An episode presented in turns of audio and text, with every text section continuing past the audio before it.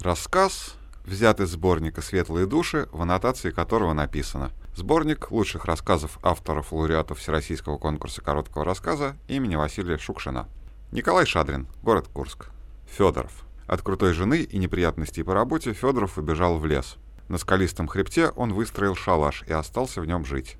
А у ручья под горой жил медведь. Старый, несчастный, с больными зубами. Медведь хорошо знал Федорова — а Федоров очень хорошо знал медведя. Они охотились на одном участке и друг на друга. Гора, где они поселились, была самой пустынной в тайге. На ней не было ни птиц, ни зверей. Только рябина росла, да грибы свиное ухо. Но Федоров не хотел уходить с горы. С нее открывался удивительный вид. Долгими часами и рано утром, и на закате дня глядел он на бесконечные горбатые увалы хребтов, на ручей внизу, на далекие озера и обращался душой к прекрасному в мире. Плакал. Медведь же, напротив, очень хотел бы убежать из этого пустынного леса туда, куда глядят глаза, вглубь, в тайгу, но не мог этого сделать.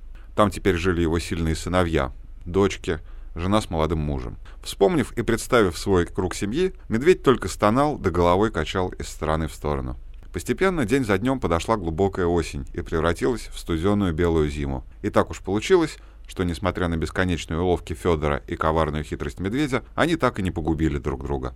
Медведь долгими морозными ночами бродил вокруг шалаша, трещал сучьями, да пощенячий скулил. Он вспоминал свою теплую берлогу в узкой каменной пещере, вспоминал постель из мха с пихтовым лапником в изголовье и мерз от этого еще больше. На ручье он так и не смог найти себе хоть чуть-чуть подходящее место, да и искал его плохо. Ему сразу же показалось, что лучшее место для берлоги захватил Федоров.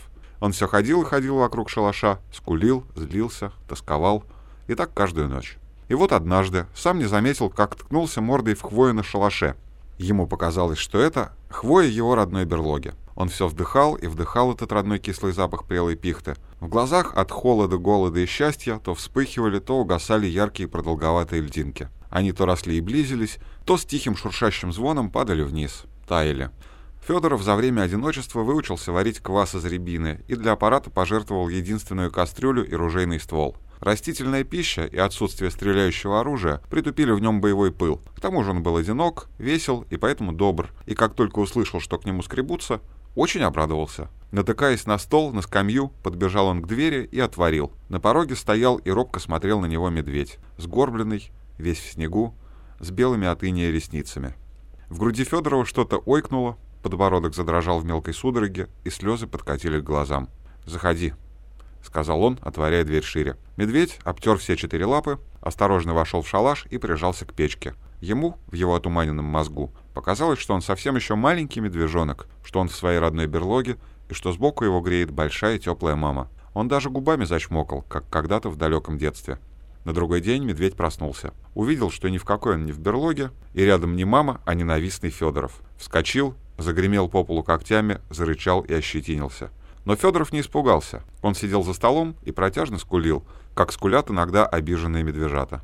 Медведь потоптался на месте, порычал, сел.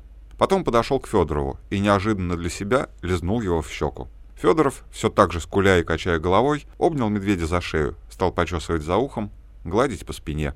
Так они и подружились, и медведь остался жить в шалаше. Днем они ходили по лесу, собирали дрова, пригибали для зайцев осинки, отпугивали волков, росомах, и скоро на их пустынную гору перебрались почти все зайчишки и косули, все, кто терпел голод и обиду в других краях тайги. Вечерами Федоров курил мох и думал свои бесконечные думы, а медведь умывался и чистил пихтовой веточкой зубы. От этого они опять побелели и совсем перестали болеть. А скоро пришла весна, и жить стало еще веселее. Из подсохшей земли здесь и там зелеными иглами выглянула трава, из подсохшей земли, здесь и там, зелеными иглами выглянула трава, на ветках деревьев набухли и лопнули почки, запестрели цветы. И вот однажды, с мешком молодой черемши, сквозь бурелом медведь возвращался домой. На полянке у шалаша он услышал знакомые страшные звуки. Бу-бу-бу-бу, бу-бу-бу. Громкую речь многих людей. Лег на живот, подполз к опушке и увидел, что Федоров уходит. Уходит с какими-то людьми, красиво, одинаково одетыми, в блестящих пуговицах, с золотыми заплатами на плечах. Громогласная женщина в ярком, точно склеенном из осенних листьев платье тянула его друга за рукав, а он, заворачивая худую шею, все оглядывался назад и вдруг увидел его. Медведь застонал и уж готов был выскочить, но Федоров закрыл лицо руками и не позвал его. Он уходил с людьми, по которым так скучал. Медведю защипало глаза и сдавило грудь. «Вернется еще», — успокоил он себя. Поднялся с земли, отряхнул с шерсти листики, перебросил мешок с черемшой на другое плечо и вошел в шалаш. Весь день, весь вечер и всю ночь просидел он неподвижно на скамейке, ожидая друга. Но друг не возвращался. К утру Мишка выучился говорить слово «Федор». Вышел на улицу, все бродил по лесу и ревел диким голосом. «Федоров! Федоров!» Но испугался, что друг может вернуться в шалаш и, не найдя его дома, уйдет опять к людям. Со всех ног бросился обратно. Друга дома не было. Долго сидел Мишка неподвижно, изо всех сил прислушиваясь. Не треснет ли где сучок? Он уже не кричал, а только чуть слышно шептал. «Федоров! Федоров!» И упрек, и мольба слышались в его шепоте.